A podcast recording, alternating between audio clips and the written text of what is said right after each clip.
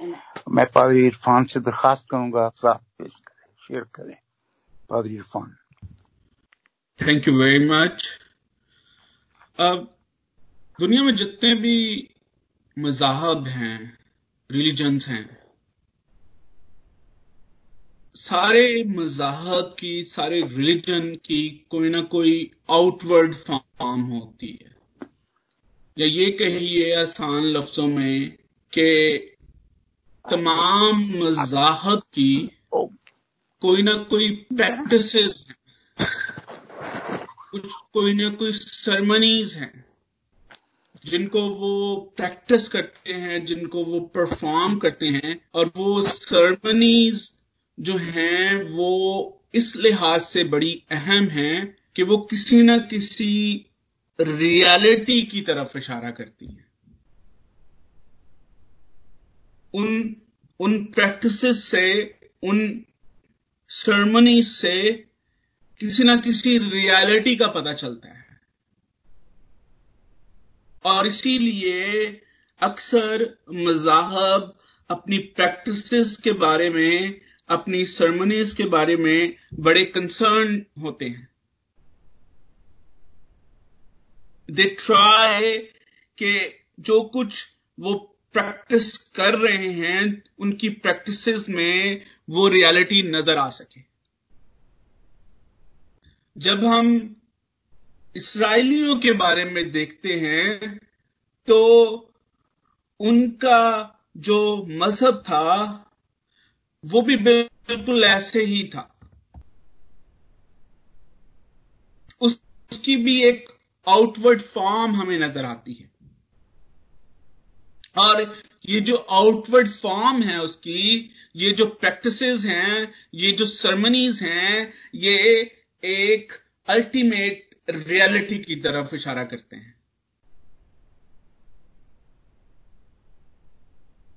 और क्योंकि जिस रियलिटी की तरफ़ उनकी प्रैक्टिसेस उनकी उनकी फॉर्म जो है, उनकी सरमनीज जो हैं, वो जिस रियलिटी की तरफ़ इशारा कर रही हैं this is this reality is definitive reality it's ultimate reality it's prime reality इसलिए उसको रिफ्लेक्ट करने के लिए they were performing numerous practices ceremonies.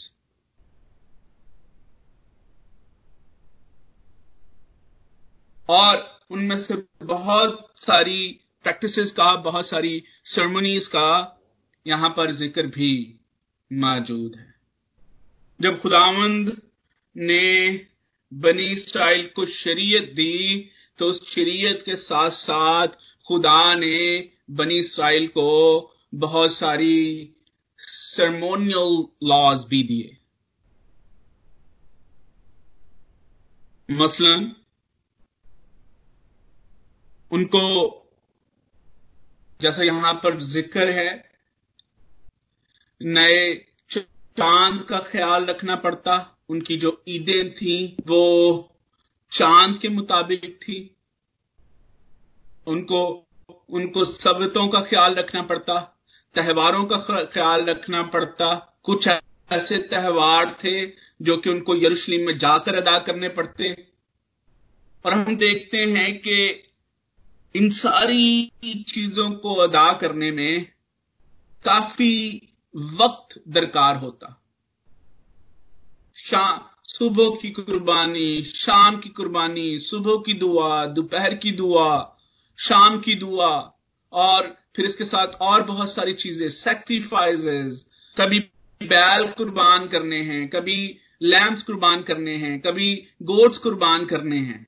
Requires a lot of money time consuming money consuming और इसराइली इसको अदा करने हैं। दे आर डूइंग इट लेकिन अब यहाँ पर आइजिया उनको ये कह रहा है कि God is not happy with their ceremonies and sacrifices what what is the problem मसला क्या है? क्या आइजिया यहाँ पर ये ऐलान कर रहा है कि इन सारी प्रैक्टिसेस का, इन सारी सेक्रीफाइसेस का कोई फ़ायदा नहीं है। जो कुछ आप कर रहे हैं गलत है। या वो ये कह रहा है कि हमें मोरालिटी की ज़रूरत है हमारा अंदर साफ़ होना चाहिए, बाहर की खैर। इस बात को समझने के लिए मैं आपको थोड़ा सा पीछे लेके जाना चाहता हूँ। जब खुदा ने बनी इसराइल को अपने लिए चुना, जब खुदा ने बनी इसराइल को रिडेम्पशन दी खुदा ने इब्राहिम से वादा किया मैं तेरी औलाद को आसमान के तार और रेत के जरों की मानत बनाऊँगा। और फिर उसी के साथ साथ खुदा ने इब्राहिम को यह भी बताया कि तेरी जो औलाद है वो, वो एक गैर मुल्क में जाकर उनकी गुलाम होगी। वो 400 साल वहाँ पर गुलामी में रहेंगे और फिर मैं उनको वहाँ पर एक बड़ी कॉम बनाकर मैं उनको वहाँ से निकालूँगा। ऑलरेडी प्लान्ड और हम देखते हैं कि यूसुफ किस तरह से मिस्र में पहुँचता है और फिर वहाँ पर मिस्र में कितनी जाने इसराइली जाने मिस्र में जाती हैं और फिर जब वो मिस्र से निकलते हैं तो वो कितने लोग होते हैं। खुदामन उनको मिस्र से किस तरह से खलासी देता है, उनको रिडीम करता है, और जब खुदा उनको रिडीम करता है, खुदा उनको मिस्र से खलासी अता करता है, मखलसी अता करता है, और खुदा उनसे वादा करता है, वो वादा जो कि उसने इब्राहिम से किया था, उस लैंड पे में पहुँचाने का, उस मुल्क के मौदा में पहुँचाने का, वादा की सरजमीन में पहुँचाने का खुदा बनी इसराइल को चुनता है, उनको खलासी देता है, और जब खुदा बनी इसराइल को चुनता है, खलासी देता है तो अब ज़रूरी है कि बनी इसराइल जो है, वो खुदा के नाम से कहलाए। उनका चाल चलन ऐसा हो उनका बिहेवियर ऐसा हो जो कि ना सिर्फ़ खुदा के काबिल कबूल हो, बल्कि उससे खुदा का जलाल भी ज़ाहिर हो। इसीलिए खुदा उनको लॉ देता है। वो लॉ जो कि खुदा की तरफ़ से उनको मिला, जो कि उनके चाल चलन को खुदा के एक्सेप्टेबल बनाएगा, और उसके वसीले से खुदा का जलाल ज़ाहिर होगा।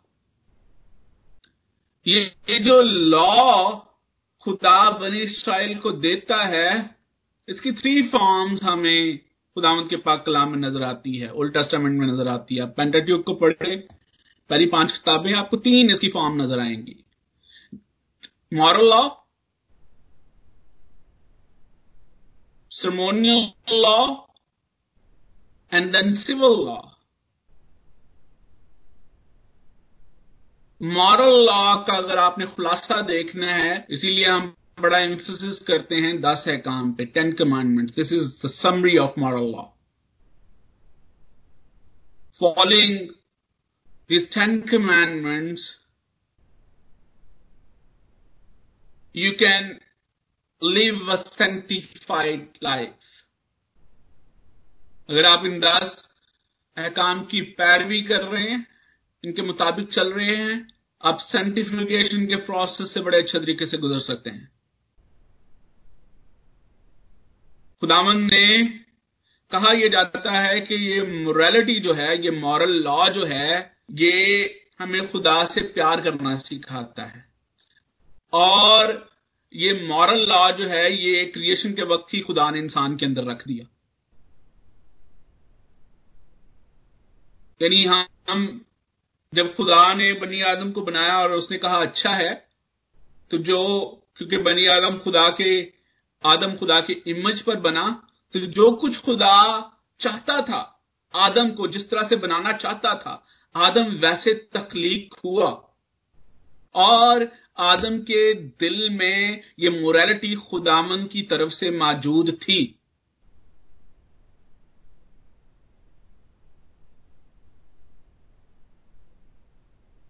जो इमेज ऑफ़ गॉड है जब हम खुदा की तश, की, की शक्ल पर बनने की बात करते हैं खुदा की छवि पर बनने की बात करते हैं actually all the characteristics all the communicable attributes जो एट्रीब्यूट्स खुदा अपनी जात से हमें बख्शता है खुदा की जात के अंदर जो करेक्टरिस्टिक्स हैं उनमें से कुछ कम्युनिकेबल हैं, जो कि खुदा हमें देता है, जो कि खुदा ने हमारी ज़िंदगी में रखे, और कुछ इनकम्युनिकेबल हैं, जो कि सिर्फ़ खुदा की जात का हिस्सा है, वो इंसान की जात का हिस्सा नहीं हो सकते।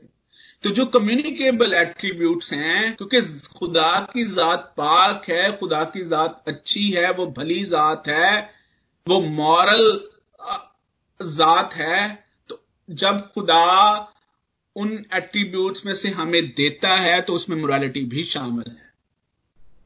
अब शैतान ने जो कुछ किया आदम के साथ, वो ये था कि उसने उस मोरालिटी के ऊपर अटैक किया।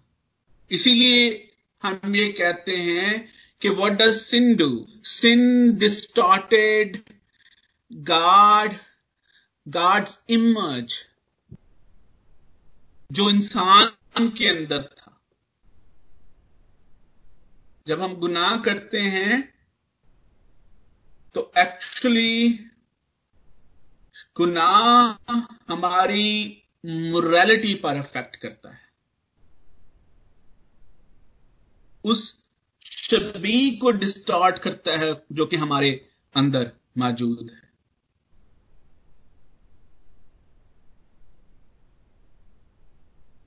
हम यसु मसीह, जो कि परफेक्ट जात है, जो ये कहता है कि मैं तुरैत और नबियों की किताबों को मनसूख करने नहीं आया बल्कि पूरा करने आया हूँ। हम यसु मसीह ने ये दिखाया, ये रिफ्लेक्ट किया कि सारे लॉ सारी मोरालिटी सारी सरमनीज सारे सिविक लॉज यस्सु में पूरे होते हैं और यस्सु में उनकी उनकी कंप्लीशन होती है और उसकी फुलनेस हमें नज़र आती है। खुदाम यस्सु मसीह जो है, वो चलती फिरती तस्वीर है कि हम किस तरह से वो मॉरल ज़िंदगी जो है वो गुजार सकते हैं। खुदा ने जब हमें खुलासी बख्शी बेटे, अपने बेटे के लहू के वसीले से तो खुदा ने उस इमज को भी बहाल किया। अब वो मोरालिटी हमारे अंदर है। खुदा चाहता है कि हम मॉरल हों, हम मॉरल मोरालिटी की ज़िंदगी बसर करें, और यही खुदा बने इसराइल को सिखाता है। मोरालिटी जिसका मकसद खुदा से मोहब्बत करना है, प्यार करना है, अगर वो मोरालिटी उनके अंदर मौजूद नहीं है, अगर वो खुदा से प्यार नहीं करते, अगर वो खुदा से मोहब्बत नहीं करते, अगर वो खुदा की फर्मा बरदारी नहीं करते तो उनकी सरमनीज का, उनकी सेक्रीफाइसेस का कोई फ़ायदा नहीं है। खुदा यसु मसीह ने कहा, जो मुझसे मोहब्बत रखता है, वो मेरे हुक्मों पर अमल करता है।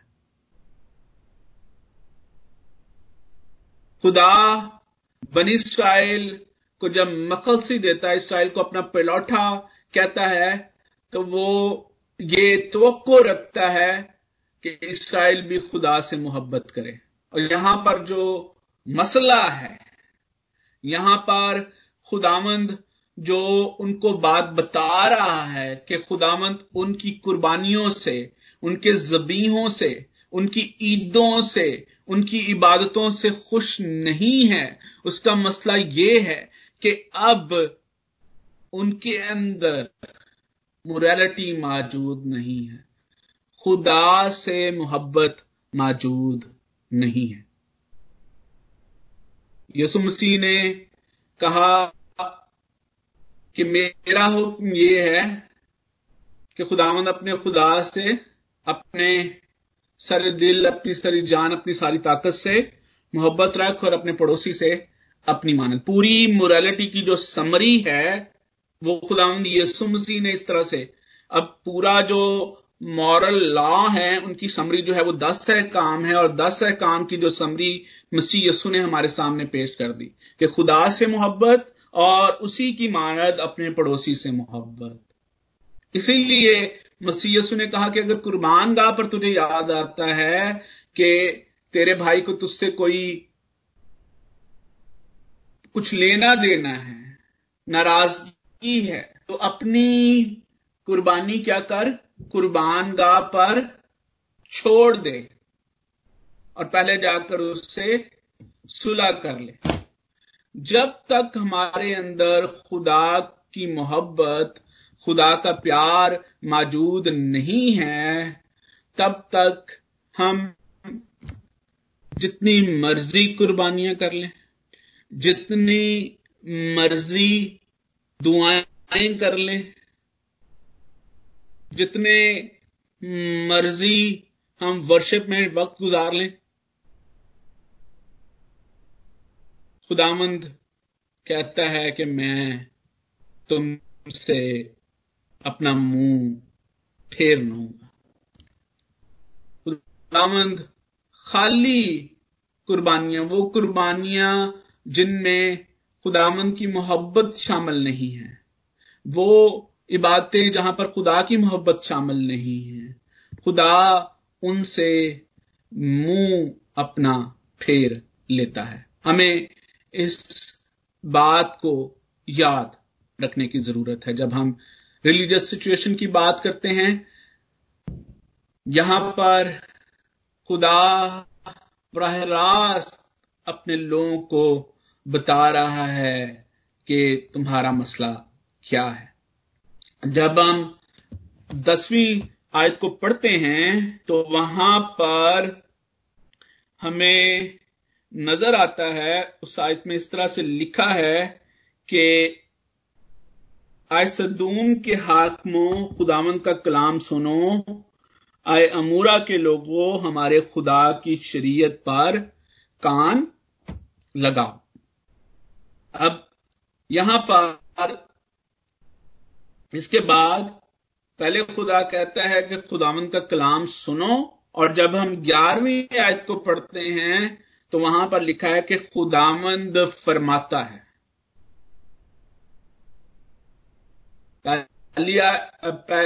दसवीं आयत, खुदामंद का कलाम सुनो, और फिर ग्यारहवीं आयत खुदामंद फरमाता है। यानी कलाम खुदामंद उनको सुनने के लिए कहता है, और उसके बाद खुदावंद उनको उनसे कलाम करता है, उनको फरमाता है। और फिर अगर जब हम अठारहवीं आयत को पढ़ते हैं तो अठारहवीं आयत भी इस तरह से शुरू होती है। अब खुदामंद फरमाता है दस सेज द लॉर्ड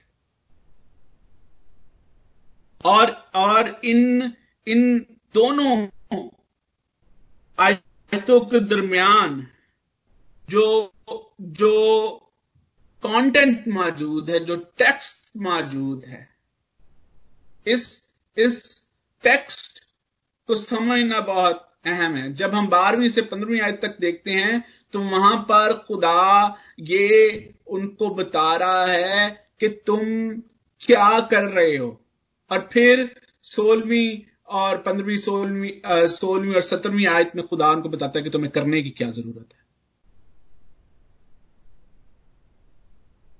जब हम दसवीं आयत को देखते हैं तो यहाँ पर खुदा उनसे कहता है आय सदूम के हाकमों खुदामंद का कलाम सुनो।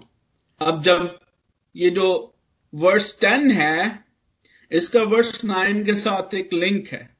जब हम वर्स नाइन पढ़ते हैं तो वहाँ पर लिखा है, अगर रब्बुल अफवाज हमारा थोड़ा सा बकिया बाकी ना छोड़ता तो हम सदूम की मिस और अमूरा की मानंद हो जाते यानी इसराइल के अंदर वही प्रॉब्लम मौजूद है जो सदूम और अमूरा की प्रॉब्लम थी।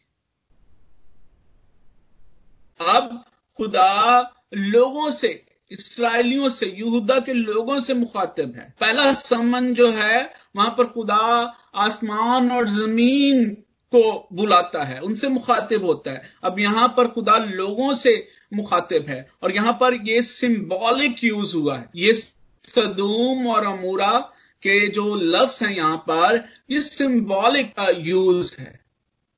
ये ये बयान है इस चीज़ का कि दे their practices, they are practicing sin in their life. और यहाँ पर मसला ये नहीं है कि गुनाह लोग करते हैं। सदूम और अमूरा का जो मसला था, वो ये था कि गुनाह उनका लाइफस्टाइल बन चुका था। सिन वॉज़ देयर लाइफस्टाइल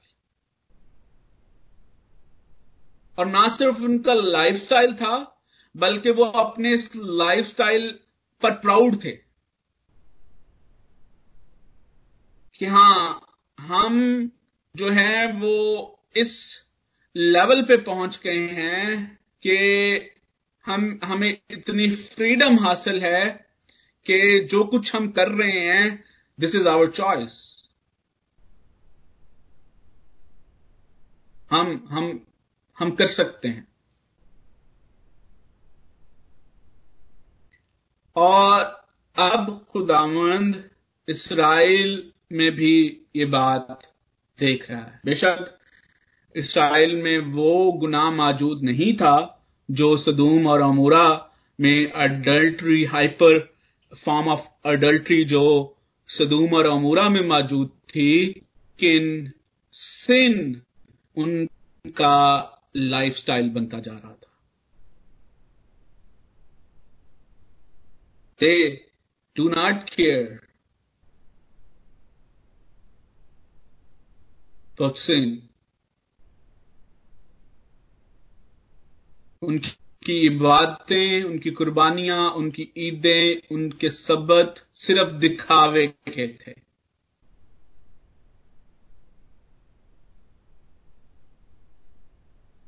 और यही चीज़ वो आगे अपनी नस्ल को पहुँचा रहे थे।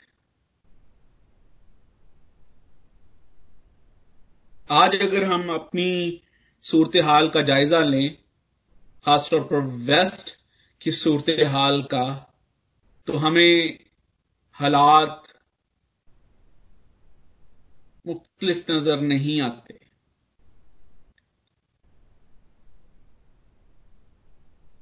लाइफ सिन, लोगों का लाइफस्टाइल है, और वो इस लाइफस्टाइल पर प्राउड फील करते हैं। We have justification of everything हमारे पास हर चीज़ की जस्टिफिकेशन मौजूद होती है। आज आप किसी से बात कर लें कि आप ने ये काम किया या आप ये काम करते हो जो कि खुदावन को पसंद नहीं है they will provide you just all kind of justification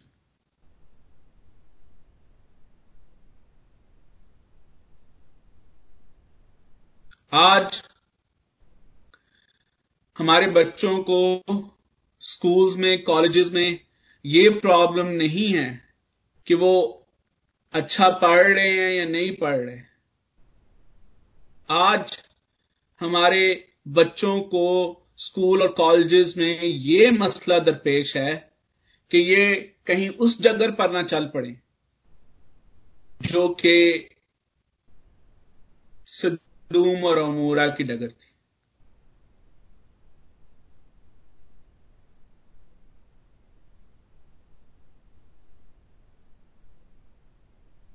And to be very honest, यहाँ पर मसला ये है कि इसराइल खुदावंद ने जो इसराइलियों को करने के लिए कहा, जो कोर रिस्पॉन्सिबिलिटीज जो हैं वो इसराइलियों को, करने के लिए, अदा करने के लिए कहीं, वो वो कर नहीं रहे थे। अगर आप मेरे साथ निकालें ड्यूट्रॉनमी इस्तिस्ना की किताब, उसका इकतीसवां बाब Deuteronomy chapter thirty one verse nine to thirteen इस्तिस्ना की किताब, उसका इकतीसवां बाब, उसकी नौवीं से तेरहवीं आयत तक।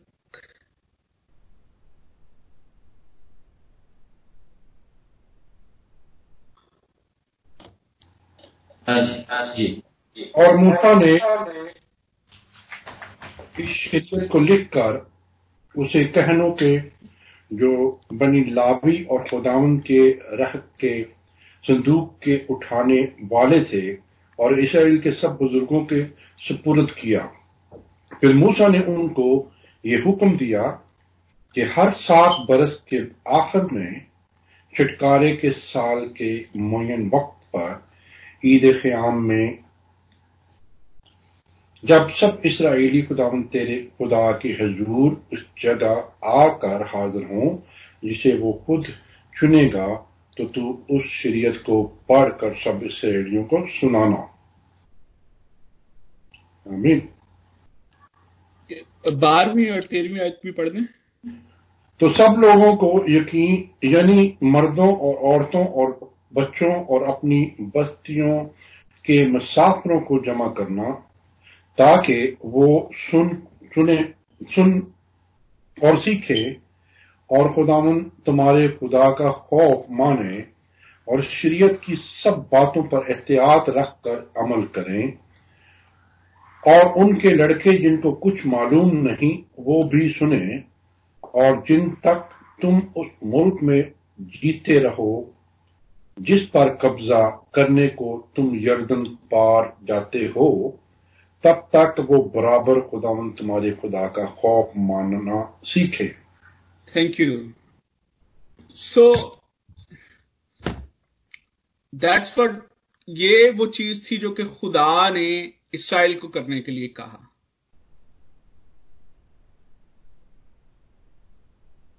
पेरेंट्स रिस्पॉन्सिबिलिटी थी कि वो बच्चों को खुदा की शरीयत के बारे में सिखाएँ।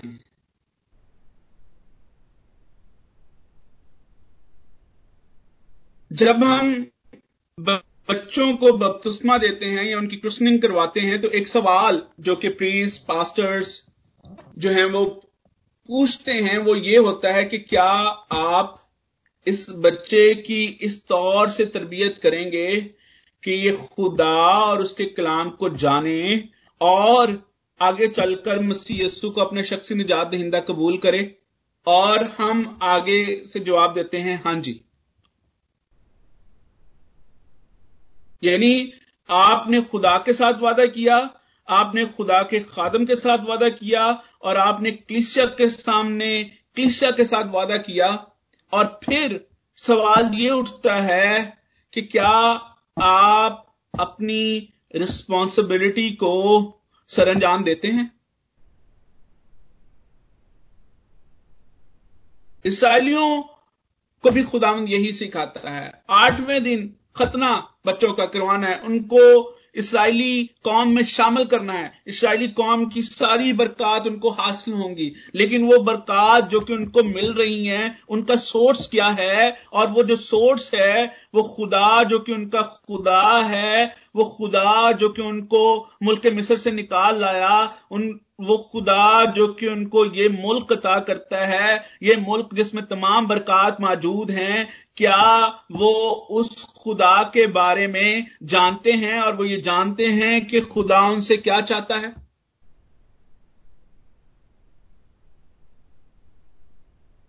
मैं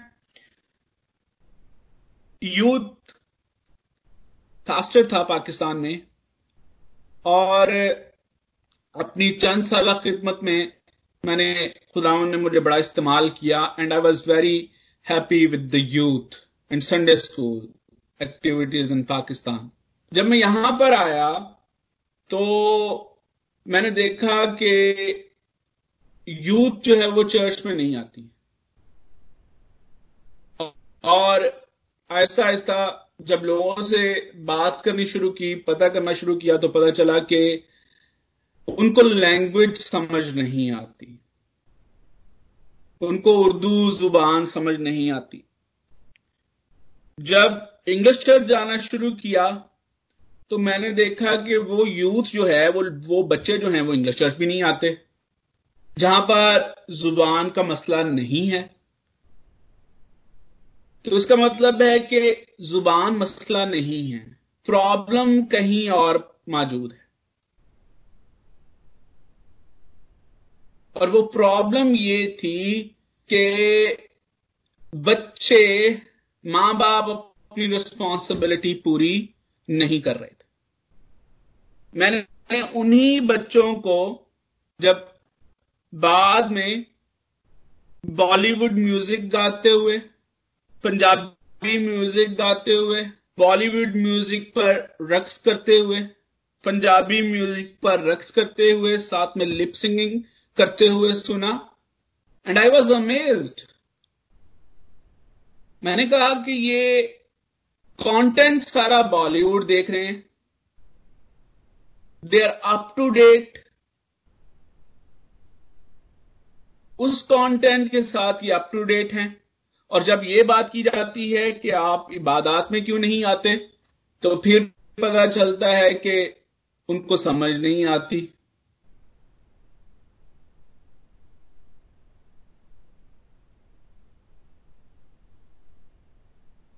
हम खुदावंद के कलाम को खुदावंद के कलाम की अहमियत हमारी ज़िंदगी में क्या है, हम उस अहमियत को बच्चों तक मुंतकिल करते हैं। बहुत दफ़ा बच्चों को सिखाने की ज़रूरत नहीं होती। क्या कर सिखाने की ज़रूरत नहीं है। बच्चे तब ज़्यादा सीखते हैं जब वो आपको करते हुए देखते हैं। बच्चे कम्युनिकेट करते हैं। आप वो आपके अंदर झांकते हैं।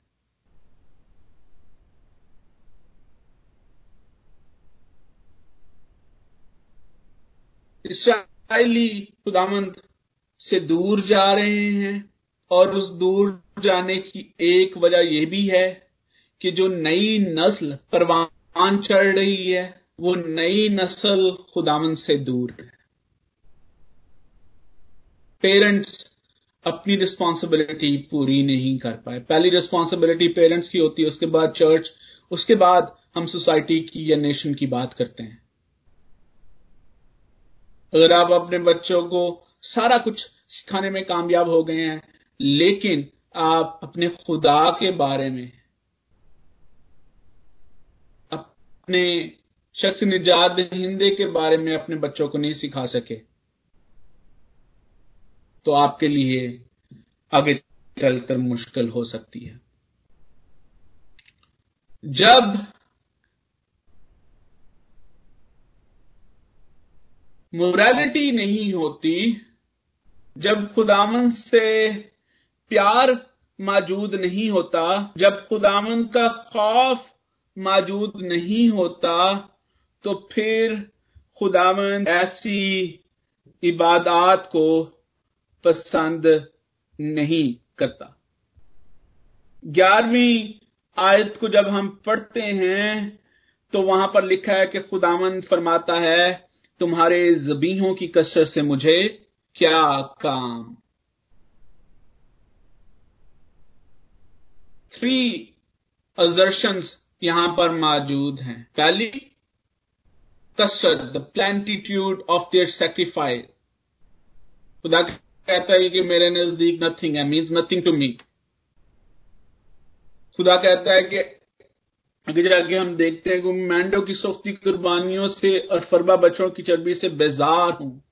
I had enough stop it no more और फिर जो कुर्बानी, क्या आप ये कह लें कि कोर इफेक्टिवनेस थी, कुर्बानी की। ब्लड उसके बारे में लिखा है कि बैलों, भेड़ों और बकरों के खून में मेरी खुशनुदी नहीं है। यहाँ पर खुदा उनकी पूरी की पूरी जो उनका वर्शिप स्ट्रक्चर है, खुदावंद उससे खुश नहीं है, क्योंकि खुदा वहाँ पर मौजूद नहीं है। खुदावंद की मोहब्बत वहाँ पर मौजूद नहीं है। खुदा गुनाह के साथ नहीं रह सकता। जहाँ पर गुनाह है, वहाँ पर खुदा मौजूद नहीं होता। खुदा अपना चेहरा फेर लेता है।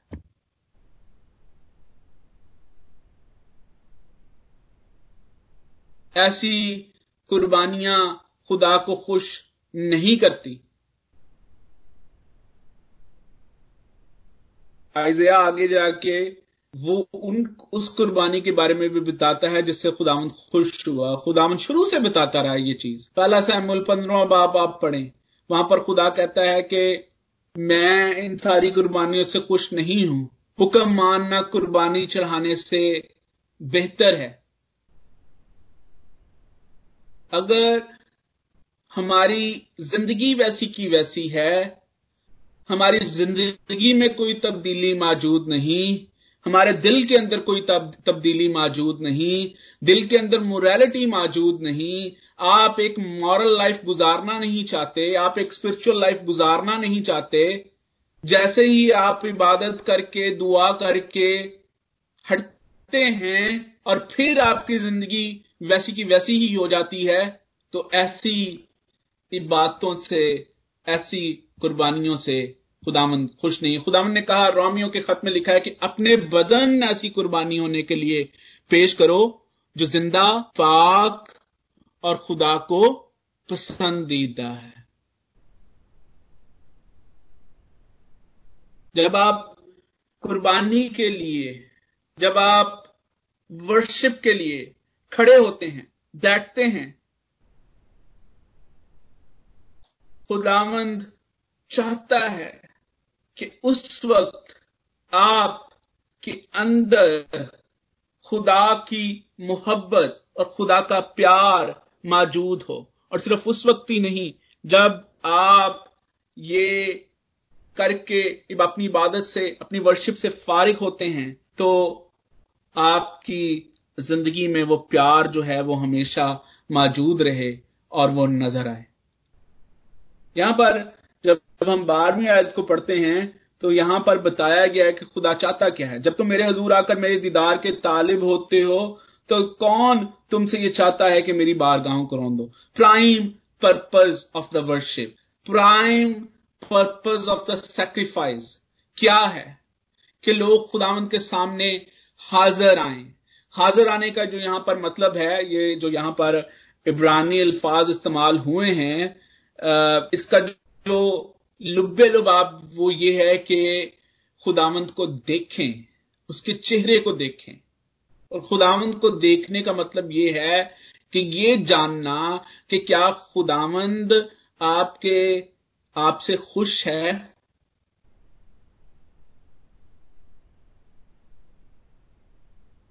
अभी इन दिनों में एक आयत बड़ी इस्तेमाल हुई है, तवारीख की, दूसरी तवारीख सातों बाब चौदहवीं आयत, कि अगर मेरे लोग दीदार, अगर लोग मेरे दीदार के तालिब हों,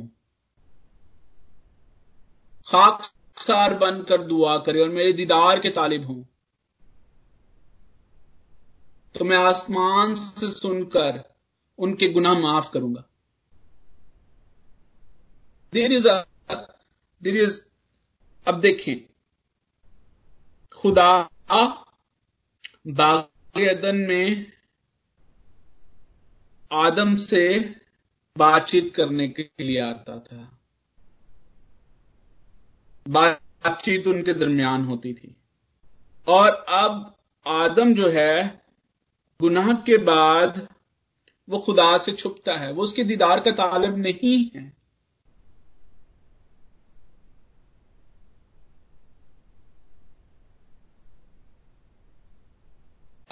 हमारी, हम जब वर्शिप में आते हैं, हमें ये बात याद रखनी चाहिए। हमें, हम, हमारे इर्द गिर्द ऐसी इलस्ट्रेशन मौजूद हैं। जब भी आप किसी बादशाह के हजूर जाते हो तो पहली चीज़ जो कि बादशाह के हजूर, ये जब आपके बादशाह जो है, वो अगर आप पर कर्म की नज़र करता है। अगर वो खुश होता है तो तो फिर वो आपकी तरफ़ जो है वो मुतवजह होता है। और जब हम वर्शिप के सारे लुबे लबाब को देखते हैं, जिस तरह से मैंने पहले अर्ज़ किया कि खुदा बनी इसराइल को निकालता है वहाँ से, और वो उनको रिडीम करता है, और उसके बाद वो उनको लॉ देता है, और लॉ का मकसद ये है कि अब वो ऐसी ज़िंदगी बसर करें, अब वो इस तरह से चलें कि खुदावन के नाम को जलाल मिले। लेकिन यहाँ पर यह बात याद रखने की ज़रूरत है कि खुदावन के नाम को उसी वक्त जलाल मिल सकता है, जब आपका आपके आपके दिल में वो बात मौजूद है कि आप खुदावन के नाम को जलाल देना चाहते हैं। आप खुदावन को खुश करना चाहते हैं।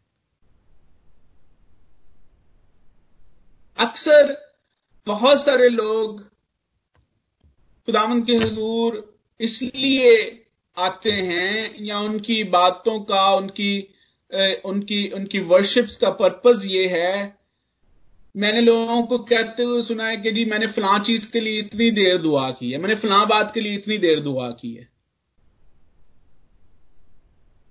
और मैं अपने दिल में सोचा होता हूँ कि काश आप ये कहते कि मैंने खुदावंद को खुश करने के लिए इतनी देर मैंने खुदावंद को, को खुदावंद मैंने खुदावंद के नाम को जलाल देने के लिए इतनी देर इबादत की है। इतनी देर दुआ की है।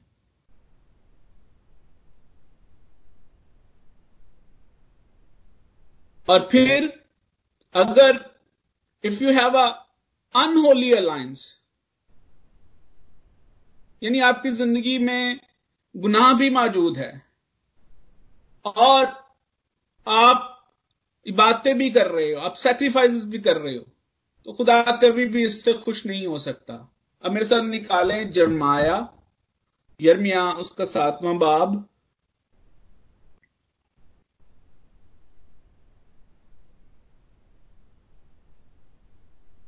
सातवां बाब उसकी ग्यारहवीं आयत। जी।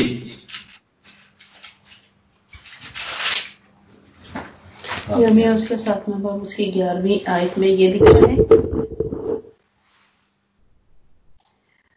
क्या ये घर जो मेरे नाम से कहलाता है तुम्हारी नज़र में डाकुओं का गार बन गया? देख खुदा फरमाता है मैंने ये खुद ये देखा है। अब ये वही अल्फाज हैं जो कि मसीह यसु ने योहन्ना की अंजील में इस्तेमाल किए जब उसने हैकल में से उन सारे बर्दा फरोशों को, उन सारे जितने भी लोग वहाँ पर अपना कारोबार कर रहे थे, उनको वहाँ से निकाला। ये वही ये वो वो इकतबास है कि तुमने मेरे बाप के घर को डाकों की खो बना दिया। अक्सर लोगों का वर्शिप करने का मकसद कारोबार करना होता है। वो खुदा से कारोबार कर रहे होते हैं। यहाँ पर बड़े अच्छे किसी ने अल्फाज इस्तेमाल किए we think God is our vending machine हम दुआ इसलिए करते हैं कि जैसे वेंडिंग मशीन में बिल्स डाले जाते हैं डॉलर पाउंड्स और वहाँ से कोई ना कोई चीज़ निकल आती है तो हमारा दुआ करने का मकसद ये होता है कि हम वो एक किस्म का बिल जो है वो उस वेंडिंग मशीन में डाल रहे हैं ताकि वहाँ से हमारी मर्ज़ी की चीज़ निकल आए। दैट्स नॉट अ वर्शिप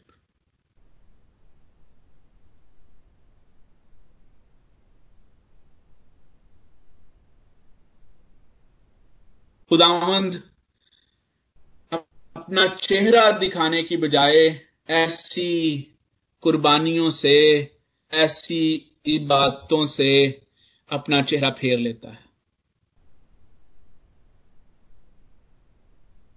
अभी हम जिस सिचुएशन में से गुजर रहे हैं, किसी ने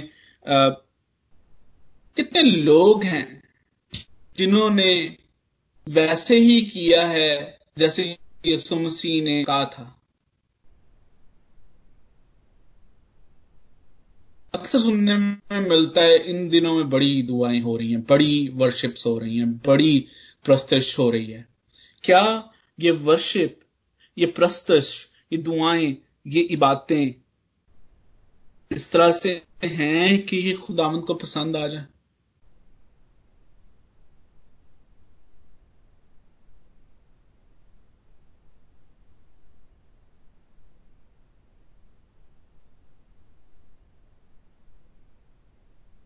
बहुत दफ़ा हमें देखना है खुदामंद हमसे क्या चाहता है? और आप सोल, सोलहवीं और सत्र सत्रहवीं आयत को देखते हो तो यहाँ पर खुदा हमें बताता है कि किस तरह से जो है वो हमें खुदावंद को हम खुश कर सकते हैं।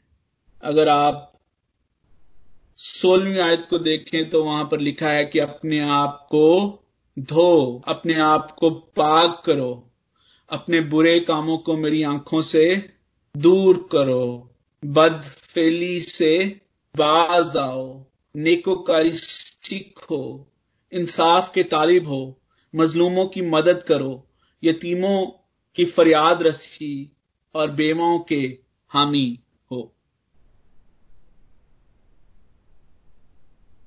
यहाँ पर सोलहवीं आयत जो स्टार्ट होती है तो वहाँ पर है अपने आप को धो cleanse yourself turn towards God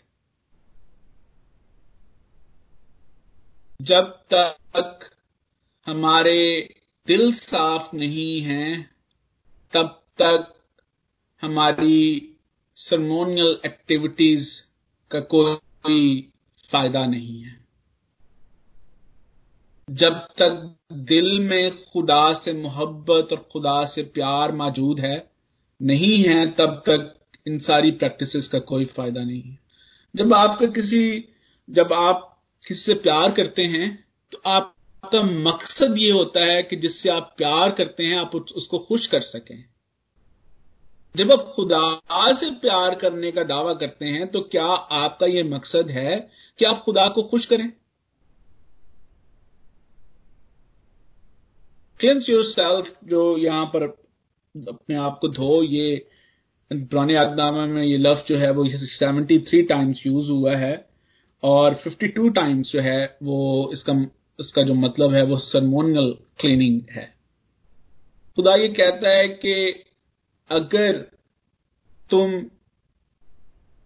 अपने दिलों को साफ़ करोगे, अगर उसके अंदर मोरालिटी मौजूद होगी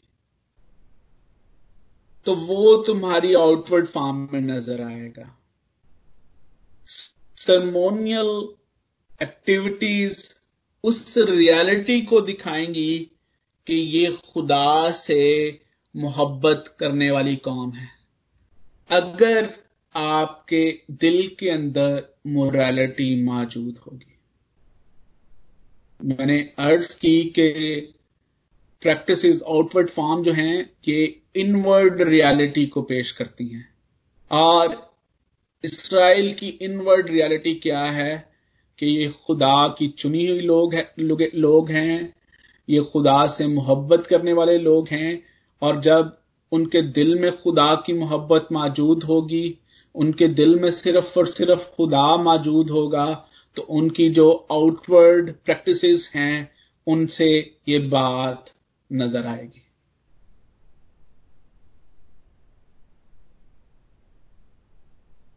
यहाँ पर तीन चीज़ें हैं जो कि समझने की ज़रूरत है।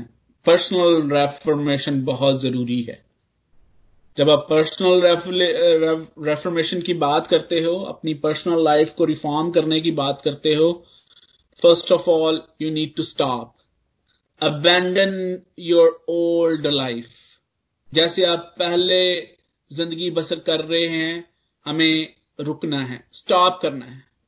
आपकी पुरानी ज़िंदगी और नई ज़िंदगी साइड बाय साइड नहीं चल सकते। आप दोनों को लेकर नहीं चल सकते। अब दो मालकों की खिदमत नहीं कर सकते। अब दो बेड़ियों में पैर नहीं रख सकते। आपको जब आप नई ज़िंदगी की बात करते हैं तो उस नई ज़िंदगी में सब कुछ नई ज़िंदगी के मुताबिक होना चाहिए।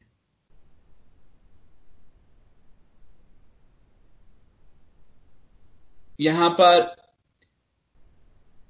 जब आप सत्रहवीं आयत नेकोकारी को सीखो learn develop new understand, you need to understanding, you need to learn stop and that then the next step is learning.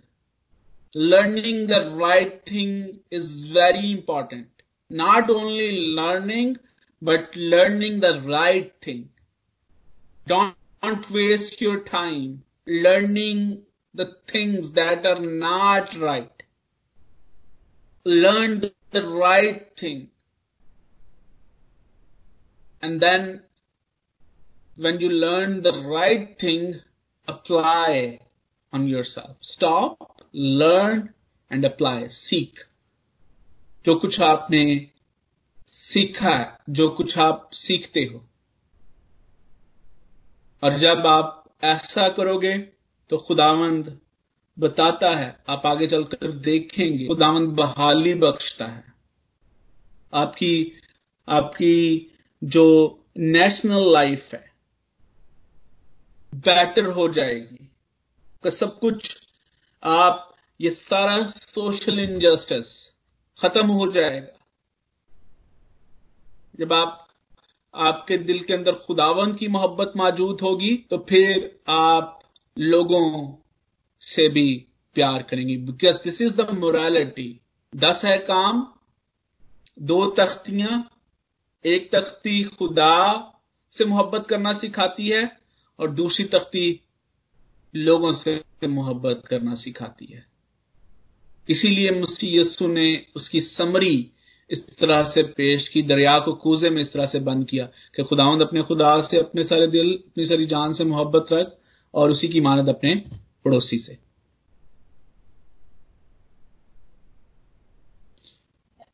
आज आज आज हमें भी देखने की ज़रूरत है। कि जब हम वर्शिप के लिए बैठते हैं, जब हम दुआ में बैठते हैं, जब हम अपनी कुर्बानियाँ गुजरानते हैं, जब हम अपने हदीय खुदा के सामने पेश करते हैं तो उससे हमारा, हम चाहते क्या है? कि हम खुदा को खुश करना चाहते हैं?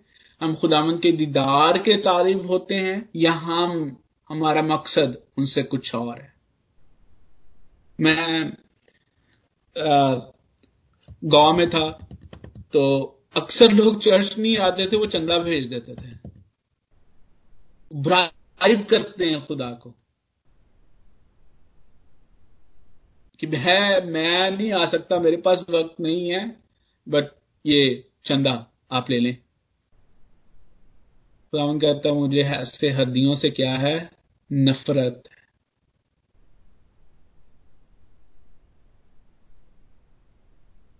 खुदावंद हमें बहाल करना चाहता है। खुदावंद हमसे प्यार करता है।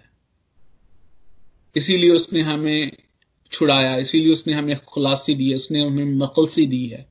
और अब खुदावन चाहता है कि हम ऐसी ज़िंदगी बसर करें कि उससे खुदा की वो मोहब्बत खुदावन का जलाल जो है वो नज़र आए।